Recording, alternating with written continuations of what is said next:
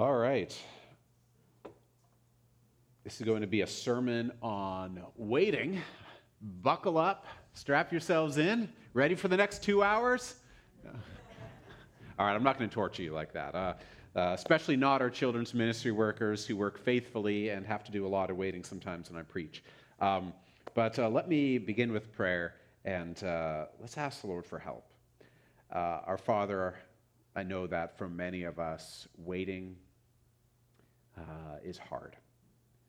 Uh, I pray, Lord, that just through kind of as we reflect on this subject of waiting in the Christian life, that we ourselves who find it hard to wait may start to see the good in it.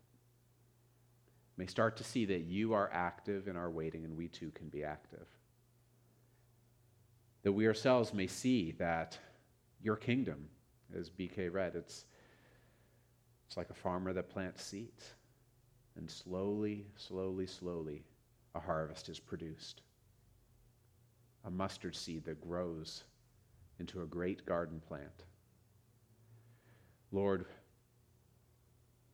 that is the world we are living in. That is the Christian life that we are living, and we need your help. And so I pray, give us eyes to see, ears to hear, a heart to understand that all this waiting does not, is not a sign of your neglect, and it is not a sign of your indifference, but is a sign of your love and your patience as you are at work within us. Amen. Well, if there's anything that children love, boy oh boy, it's hearing words like these from their parents. You'll have to wait your turn, kiddo. Find a way to pass the time. We'll get there when we get there. And if there's anything adults love, it's hearing words like these. All of our customer service agents are busy. Please stay on the line for the next available agent. Our hours of operation are between 9 a.m. and 6 p.m. Please call back tomorrow. Please wait three to six months for your passport to be processed. Boo, no one likes waiting, right? Don't you love being told to wait? Of course not, right? I don't even like waiting through a five second ad to watch a YouTube video. What good is waiting? Well, I'm here this morning to assure you that yes, waiting can in fact be a very good thing. It's interesting when you see waiting spoken of in the Bible, and as I was preparing for sermon, it really struck me. Scripture talks a lot about waiting, and it associates waiting with words like patience, endurance, perseverance, steadfastness, trust, faith. Waiting can be hard. But waiting is where these things grow. And we are waiting for very good things if we persevere with faith. And we know waiting can be a very good thing because, first, God Himself chooses to wait. God Himself chooses to wait. Perhaps you've never thought about that. But Scripture makes it very clear that God Himself chooses to wait. It happens right from the get go. God did not create the world in the blink of an eye. Genesis chapter 1 makes it very clear. He creates it over a span of time. That's something that bothered the ancient Greek philosophers who felt that God should have created the world just like that, everything in an instant. But each day of the creation week, God speaks. The world is formed and filled. There is evening, then there is morning again. And then God even chooses to rest on the seventh day of creation. God takes his time, God waits to finish his work, step by step. When God decides to make a helper for the first man in Genesis chapter 2, God waits and watches and lets the man give names to all the livestock and to the birds of the heavens and to every beast of the field. He waits for Adam to fulfill his instructions. He waits for Adam to learn that there is no suitable helper for him there before he then forms a wife for the man. In Genesis chapter 3, Adam and Eve rebel against God by eating from the tree of the knowledge of good and evil. The penalty In the day that you eat of it, you shall surely die, instant death. But God does not strike them down that day. He patiently waits. He approaches them first with questions Where are you? Who told you that you were naked? Have you eaten of the tree of which I commanded you not to eat? What is this that you have done? God asks questions, and then he waits for them to answer. It is in their answers that who they have become starts to emerge. The shameful, rebellious hearts of the man and the woman become revealed. And as their descendants, as humanity grows from bad to worse, filling the land with their violence, God decides to purge the earth with a terrible flood. He saves only Noah and his family, but even then, in the lead up to that flood, God does not lash out with instant destruction, sending the flood all at once. He gives them time. Time to listen, time to repent, time to turn from their sins. In 1 Peter chapter 3 verse 20, we are told, God's patience waited in the days of Noah while the ark was being prepared. Centuries later, God called Abraham out of the land of his ancestors. God brought him into the promised land. And in Genesis chapter 15, verse 7, he tells Abraham, I am the Lord who brought you out from Ur of the Chaldeans to give you this land to possess. But here's the thing the land is already occupied. There are already inhabitants. Canaanites, Amorites living there. The Lord did not drive out the inhabitants of the land before Abraham. Even though the people of this land, if you were to look at the list of terrible sins that they were guilty of, it would sicken you, it would horrify you. And yet he told Abraham that he was waiting. Abraham's descendants, he said, shall come back here in the fourth generation, for the iniquity of the Amorites is not yet complete. Not yet. When that 400 years was up, God revealed himself to Abraham's descendants, the nation of Israel. God spoke to their leader Moses, and in Exodus chapter 34, verse 6, here is what he says The Lord passed before him, before Moses, and proclaimed, The Lord, the Lord, a God merciful and gracious, slow to anger, and abounding in steadfast love and faithfulness. The Lord God says here that he is slow to anger. Now, many people love to claim that, oh, the God of the Old Testament, he's a God of wrath and anger. You know, he's got a, he just flies off the handle at people. Oh, he's so different from the loving God of the New Testament. First of all, when people say that, that tells me they don't understand their Bible at all. They have not carefully read their New Testament. They certainly have not carefully read their Old Testament because such a claim betrays a careless reading of the Bible and it betrays a lack of imagination, a lack of putting yourself in God's shoes. Consider that the people of Israel broke their covenant with the Lord again and again and again, despite all the good that He was doing for them. And for hundreds of years, they would turn to idols again and again and again and forsake Him as their one true God. Let's put ourselves in God's shoes. Imagine for a moment that you are married and you discover your spouse has been perpetually unfaithful to you. How long would you put up with it? A week? A month? A year? A lifetime?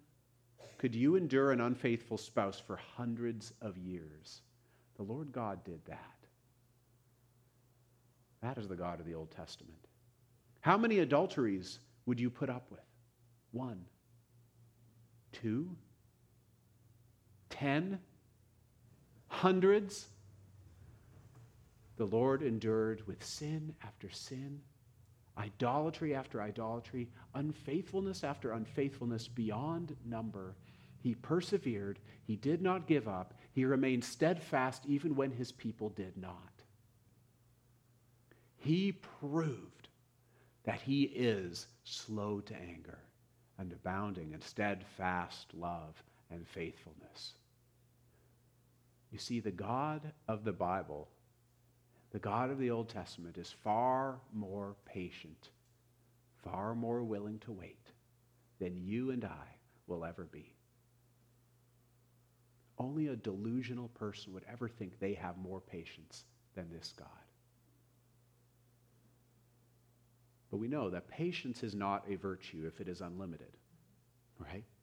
The whole point of patience is that you're waiting for something. Unlimited patience is nothing more than apathy. Unlimited patience is not seeking the good of the person that we're waiting for, but God sought the good of his people. And God would at times act to discipline his people. For the Lord reproves him whom he loves, as a father the son in whom he delights. Yet still, he persevered with them until the time came that he was waiting and preparing for the time to send his own son into the world. God sent his son, who is fully God exactly like his Father, and yet he is fully man at the same time. And as both God and man, his Son, Jesus Christ, also knew how to wait. Jesus grieved at how many people refused to recognize him as their Lord and resisted and resisted. In Mark chapter 9, verse 19, Jesus cries out, O faithless generation, how long? am I to be with you? How long am I to bear with you? That is his lament. He endured with them, though they despised him and rejected him.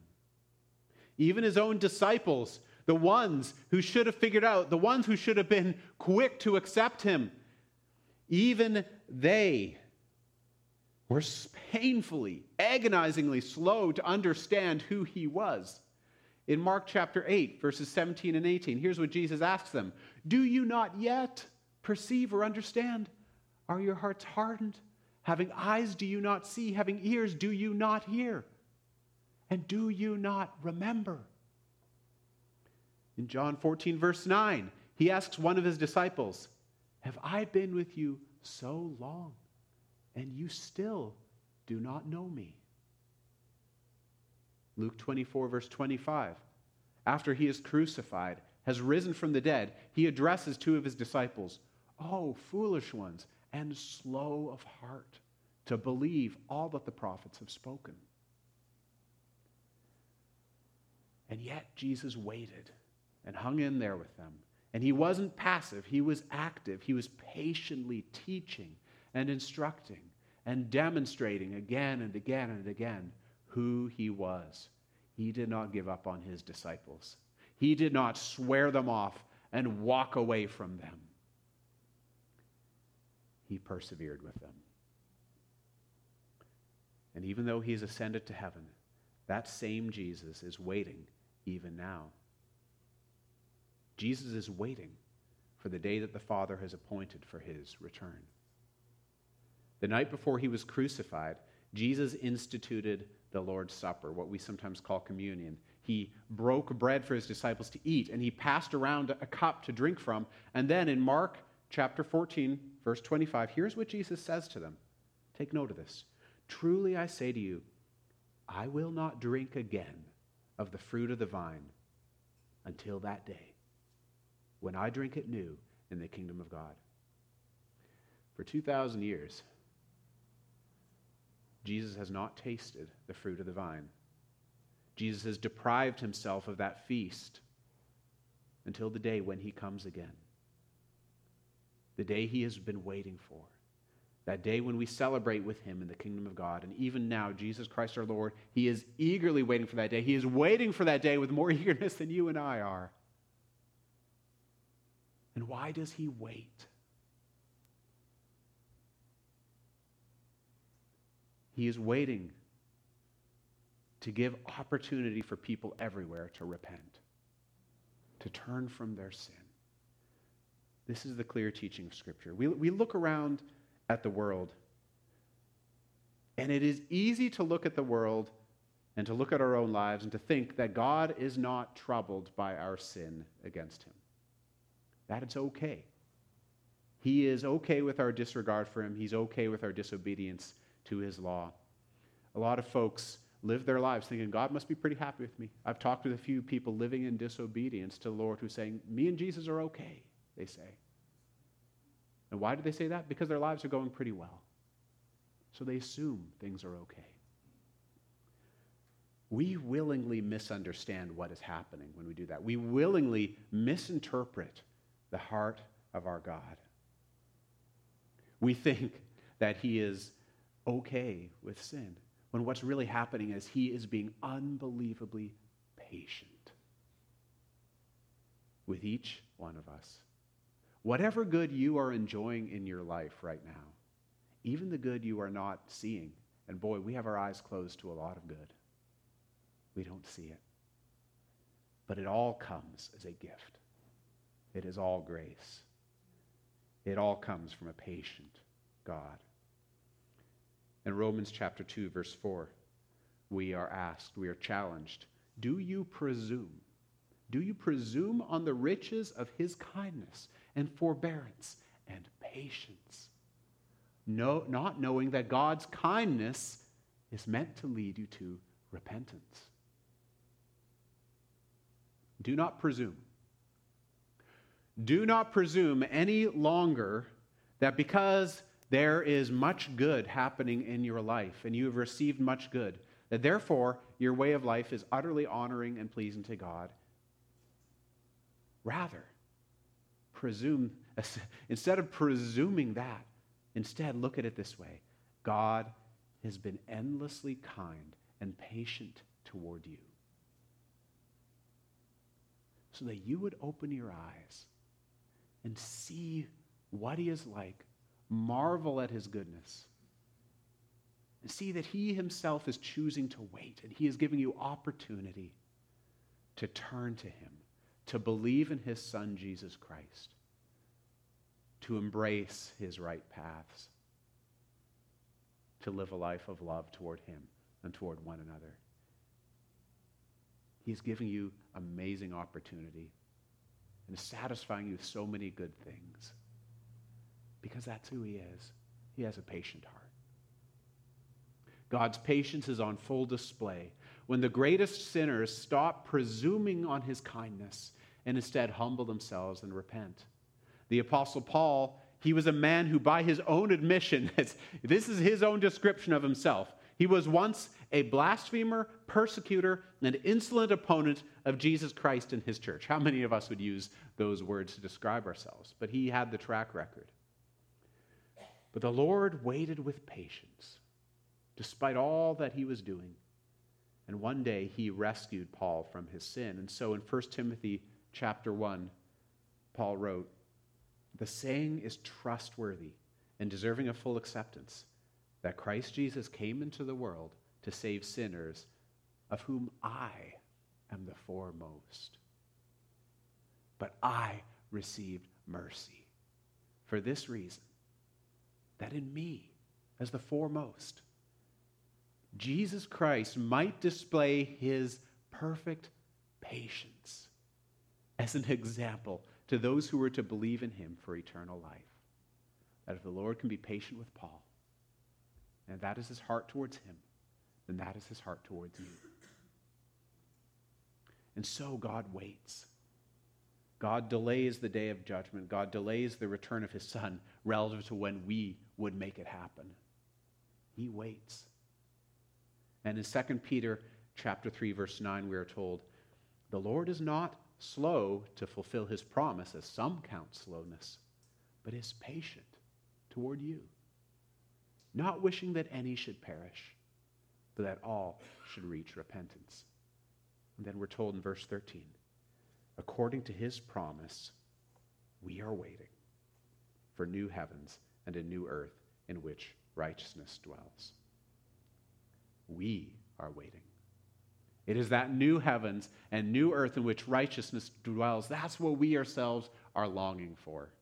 We want God. We ache for God to make all things new, do we not? So let us choose to wait for God.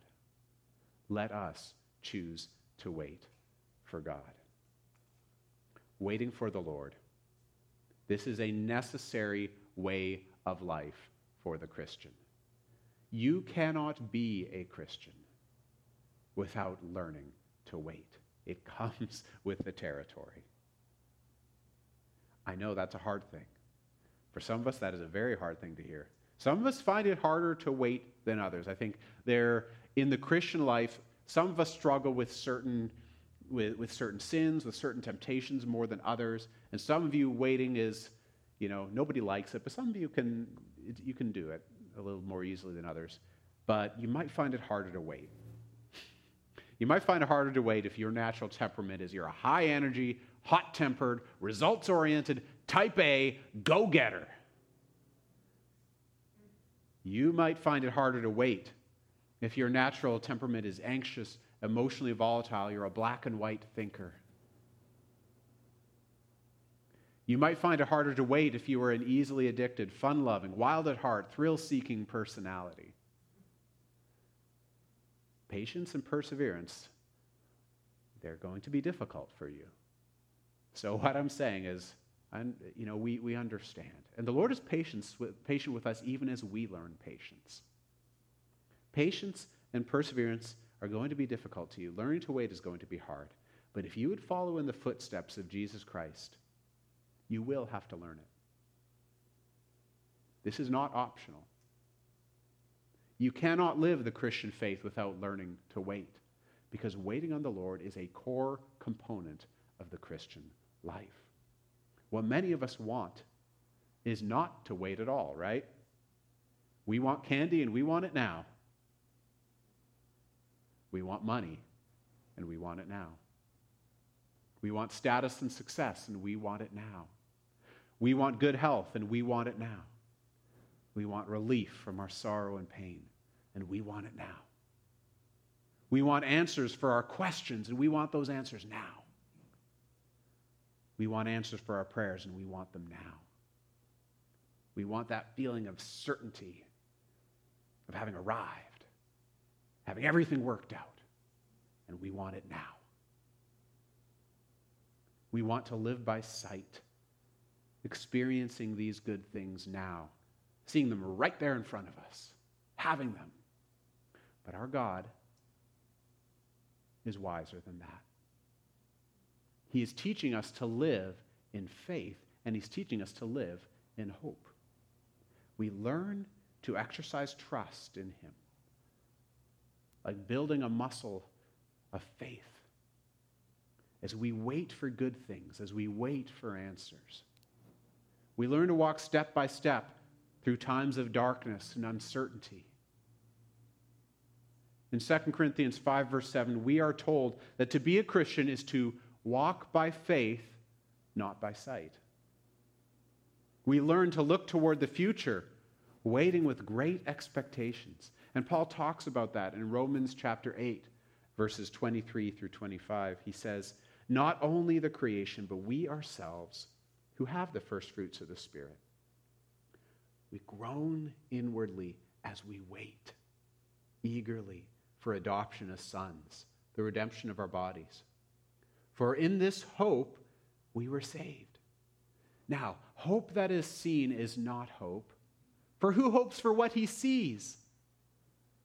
But if we hope for what we do not see, we wait for it with patience. We are waiting for our Lord Jesus Christ to return. We are waiting for a new heavens and a new earth in which righteousness dwells. Oh, we want that righteousness now. We want our justice now. We want all the good now. And yet, here we're told it is not going to fully come until the Lord returns. We're told in James chapter 5 Be patient, therefore, brothers, until the coming of the Lord. See how the farmer waits for the precious fruit of the earth being patient about it until it receives the early and the late rains. You also be patient. establish your hearts, for the coming of the Lord is at hand. Do not grumble against one another, brothers, so that you may not be judged. Behold, the judge is standing at the door. As an example of suffering and patience, brothers, take the prophets who spoke in the name of the Lord. Behold, we consider those blessed who remained steadfast. You have heard of the steadfastness of Job, and you have seen the purpose of the Lord, how the Lord is compassionate and merciful. That full relief that you long for, that total justice you long for when all things are made right, it is being delayed. Good news, though. Some relief, some justice may be nearer than you might think. There is a kingdom that is yet to come in which righteousness dwells. And yet, in some ways, it is already present. It, it starts to show up in bits and pieces here in this present age. It sort of, it's almost like it trickles back in time into our world. God has given the first fruits of the Spirit. God is at work, even in the here and now.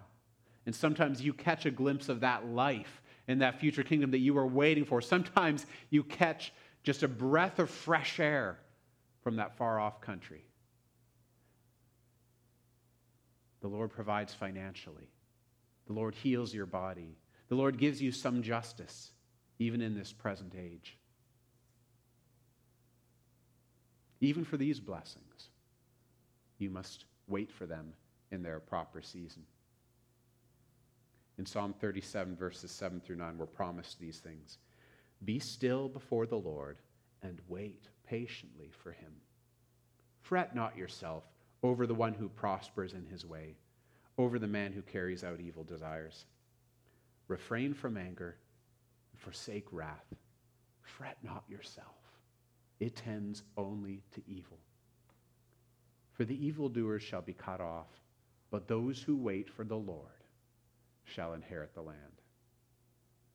As you hope for justice to come, you wait. You are trusting that God will bring it in His time, in its proper season. And in its proper season, it will come. It'll certainly come on the final judgment day, and perhaps some of it will come even sooner in this life as well. But oh, we are warned by this. Do not race headlong toward vengeance, toward forcing justice at any cost, toward demanding your pound of flesh. Refrain from anger, forsake wrath, fret not yourself. It tends only to evil. And I have seen people try to pursue justice, try to get it now, and I have never seen that end well. Not even once. Trying to attain justice in the flesh apart from the power of the Spirit, who works often in ways a little bit slower than we would like. Often, when we do that, we become the very evil that we wish to correct. Instead, in Romans chapter 12, verse 12, Paul tells us rejoice in hope, be patient in tribulation, be constant in prayer. As you wait for God, you are told, be constant in prayer. Prayer is the starting point of action. Prayer is what you do to wait. You pray because you know that the only good that can be done must be done by the work of the Holy Spirit. You pray with perseverance and with patience, trusting that God will answer in the right time and the right season if you do not give up. You follow Paul's instructions in Colossians chapter 4, verse 2 Continue steadfastly in prayer, being watchful in it with thanksgiving. You keep your eyes open, watchful to see what good is God doing right now. What good starts to show up as I pray. And often that good shows up in unexpected places. Oh, how many times have when I've counseled people, they talk about God is not answering my prayers, God's not doing anything, God's not doing anything. And I'm like, are you kidding? Look at this, this, this. And they had blinders on. They had in their mind, God has to answer my prayer in this way, in this way, and He's not. I said, but do you not see how His grace is showing up in your life in little bits and pieces, here and here and here, and you do not have eyes to see it? You write down what God has done because we're so quick to forget, so quick to filter out in our, in our memories all the good the Lord has done for us. You write down so you can remember. I, I, I actually keep a journal because I've got a terrible memory and I lose, I would like all of my life would disappear into a fog if I didn't journal. And the reason I started doing that consistently is because I realized I was going to forget all that the Lord has done for me.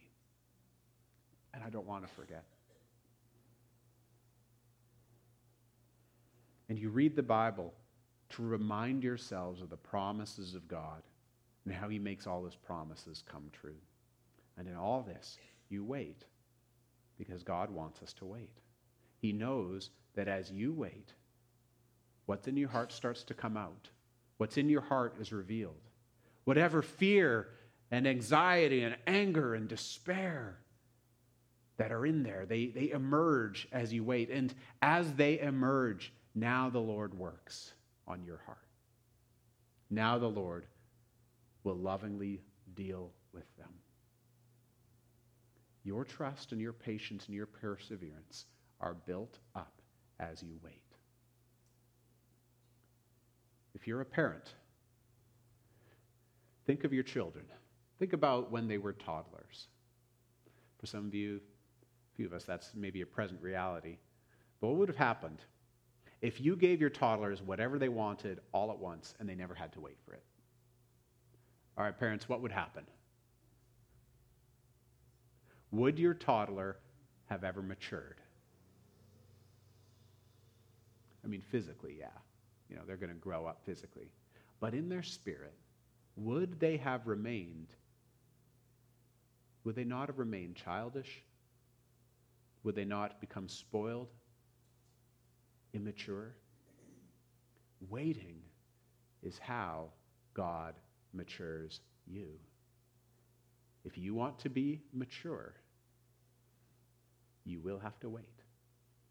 In James chapter 1 verses 2 through 4, we are told to wait as we endure trials and temptations. He says, "Count it all joy, my brothers, when you meet trials of various kinds, for you know that the testing of your faith produces steadfastness.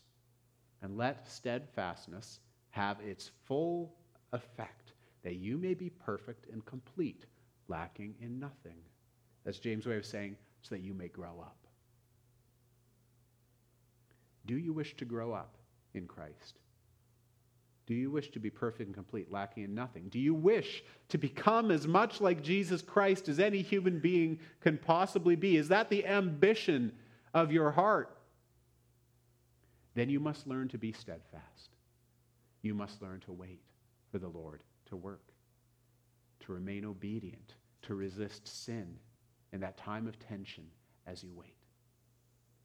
As James promises, blessed is the man who remains steadfast under trial, for when he has stood the test, he will receive the crown of life which God has promised to those who love him.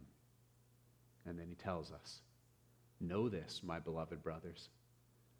Let every person be quick to hear, slow to speak, slow to anger. For the anger of man does not produce the righteousness of God. Quick to hear, slow to speak, slow to anger. Slow down.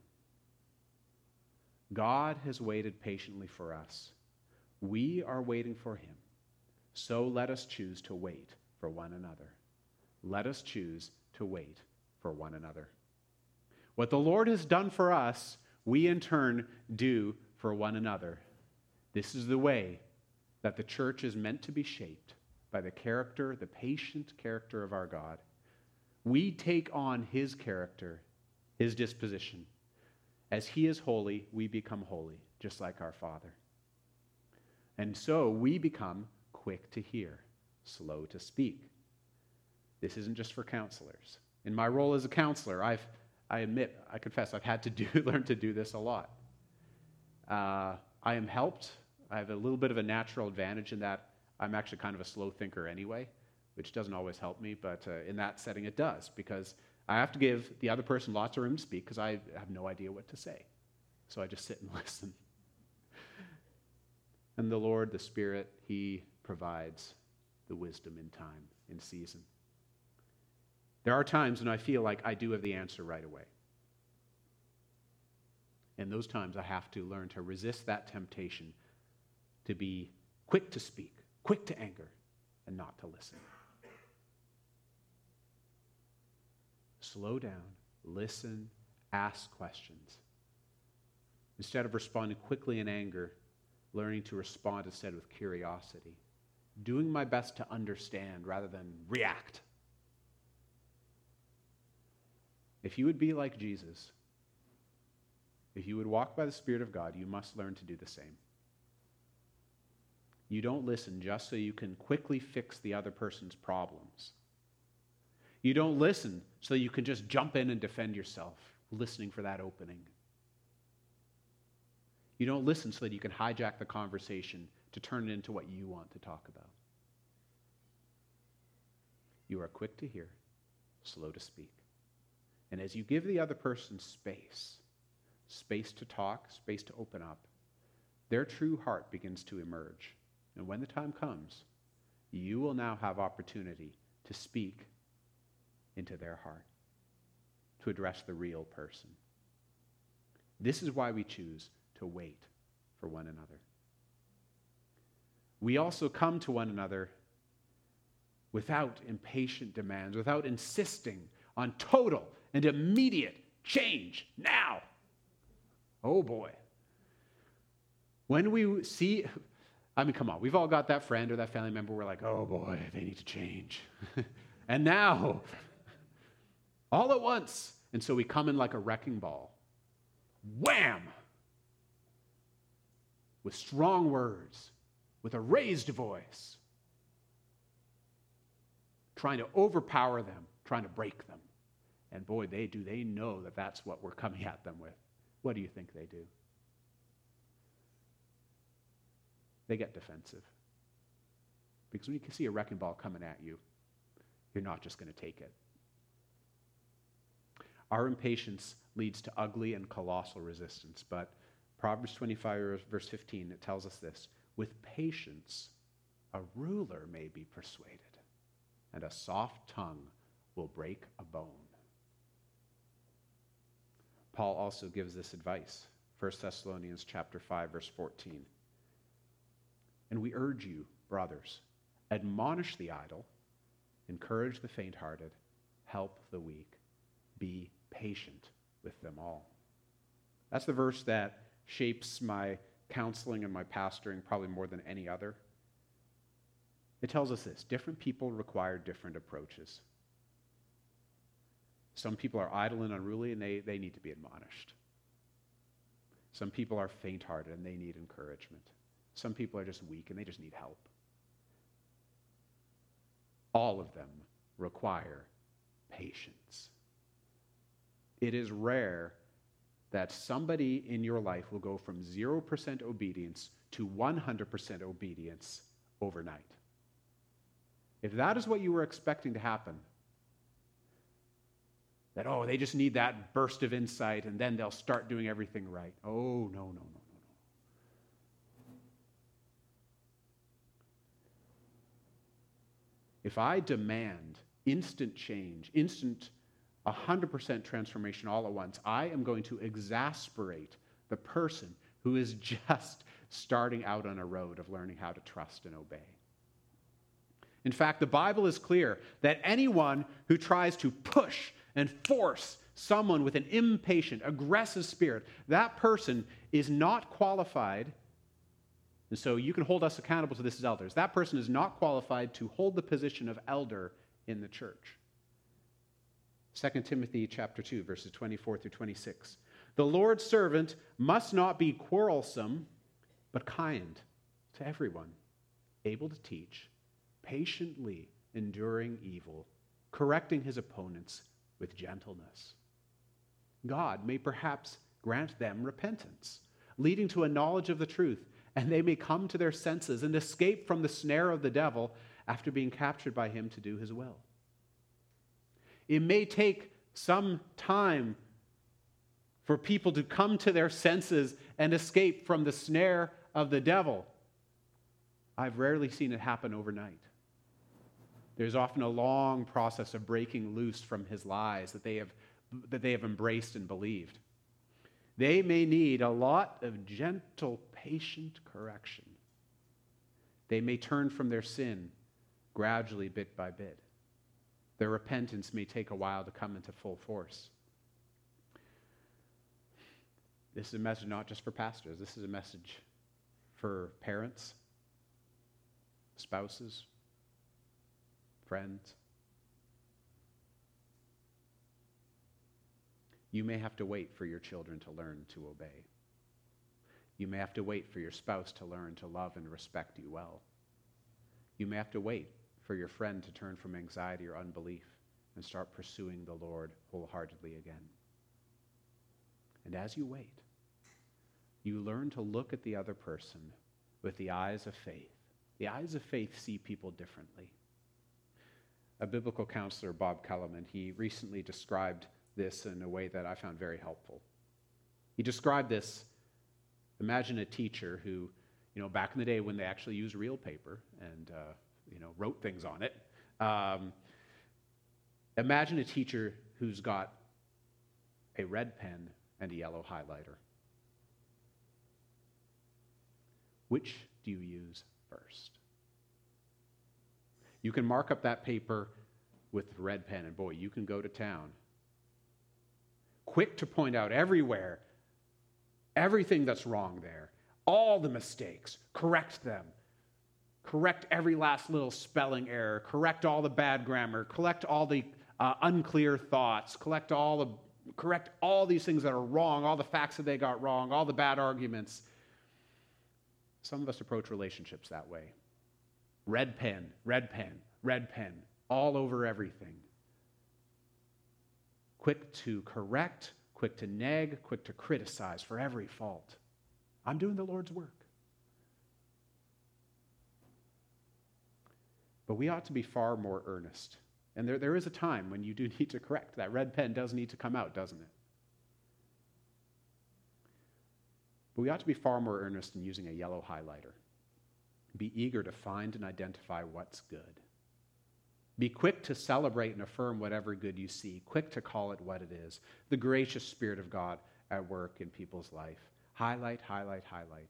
If you doubt that, read the, read the epistles, read the letters that the Apostle Paul and the other apostles wrote. And he would write to these churches that you'd look at them, you're like, this is the exact kind of church that is, is so full of hypocrites, so full of horrible stuff going on, you would think that Paul would swear off this church and just be done with it. And yet he will so often start with, Hey, I thank God for you for this and this and this before he breaks out the red pen.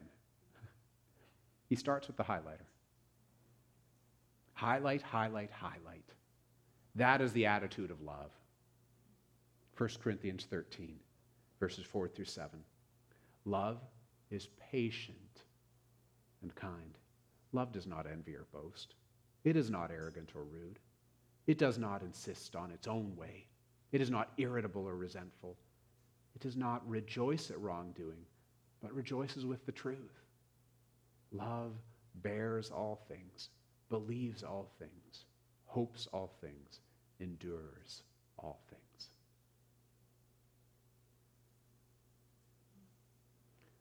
Love is learned in the waiting.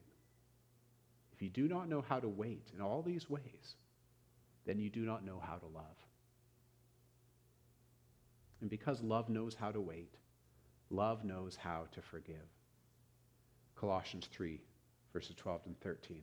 Put on then as God's chosen ones, holy and beloved, because you are chosen, holy, beloved. Put on compassionate hearts, kindness, humility, meekness, and patience, bearing with one another, and if one has a complaint against each other, forgiving each other. As the Lord has forgiven you, so you also must forgive. With a patient heart, you wait for the other person to mature and to grow. You bear with their messy growth, that two steps forward, one step back. Sometimes it feels like two steps forward, two steps back. You learn how to forgive their offenses against you because the Lord has forgiven you. He has been patient towards you. And so you are called, you who know his heart, are called to do the same for other people.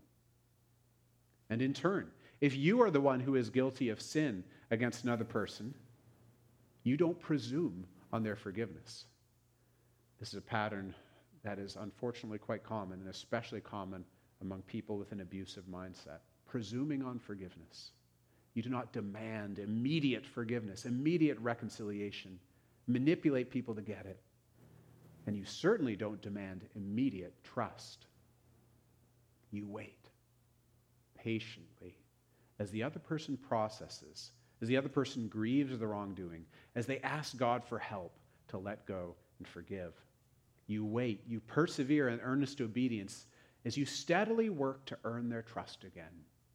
You choose to wait, knowing that there are no shortcuts in the Christian life. There are no shortcuts to trust, there are no shortcuts to maturity, there are no shortcuts to wisdom. The Christian life is not about finding shortcuts. The Christian life is about waiting. And this is because God has given the Holy Spirit, his very own Spirit, who is working to produce what is good in you. And to do that, he is causing you to learn how to wait. Oh, we want to be saved immediately. We want help immediately. We want things to change immediately. But the Lord And, and the Lord sees that. The Lord wants things to change too. In fact, He wants it even more than you do, believe it or not. But He wants more for you than just that. He wants you to change. And He is patiently at work so that you will change. And as you learn to wait, here's good news. There is, a, there is in turn even more good waiting for you than you could have ever believed possible. We have settled for so much less when we try to take shortcuts. When we want God to act now, now, now. When we want other people to change now. In Galatians 5, verses 22 through 23, we read that there is fruit of the Spirit that grows over time in your life. The fruit of the Spirit is love, joy, peace, patience, kindness, goodness, faithfulness, gentleness, self control. Against such things there is no law. Is waiting worth it? If that's what it takes for the Holy Spirit to make this kind of person in you, if you could be that kind of person, would the wait be worth it? What do you think? Yes or no?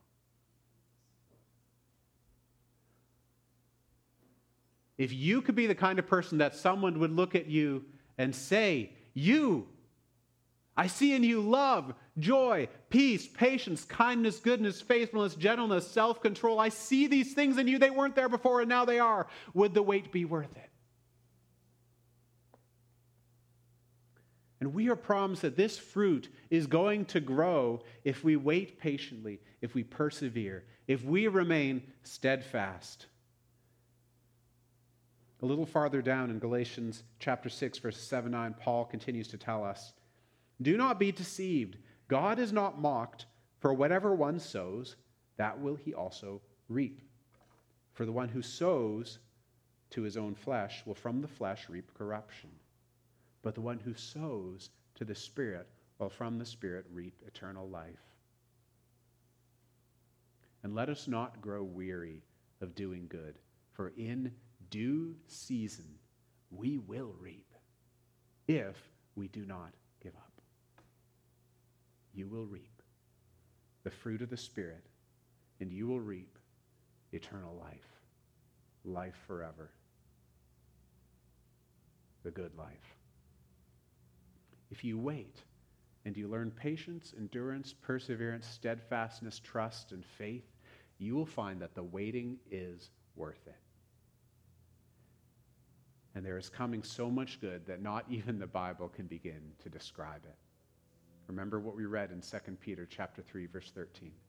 According to his promise, we are waiting for new heavens and a new earth in which righteousness dwells. We are waiting for our Lord and Savior Jesus Christ. What a world it will be when he is with us forever and ever. What good is waiting? Well, waiting is hard. Oh, does it bring a lot of good with it? It is good for you. What good will waiting bring you? More than you can ever imagine. Waiting is the work of God. God Himself chooses to wait. So let us choose to wait for God. Let us choose to wait for one another. Our God, we come to you confessing our impatience, our short fuses, our lack of endurance, our faithlessness, our mistrust towards you, our unbelief. We need hope. We need faith to wait. Open our eyes to see, first of all, this is who you are, a God who is patient, slow to anger, abounding in steadfast love. Open our eyes to see again and again that you are a God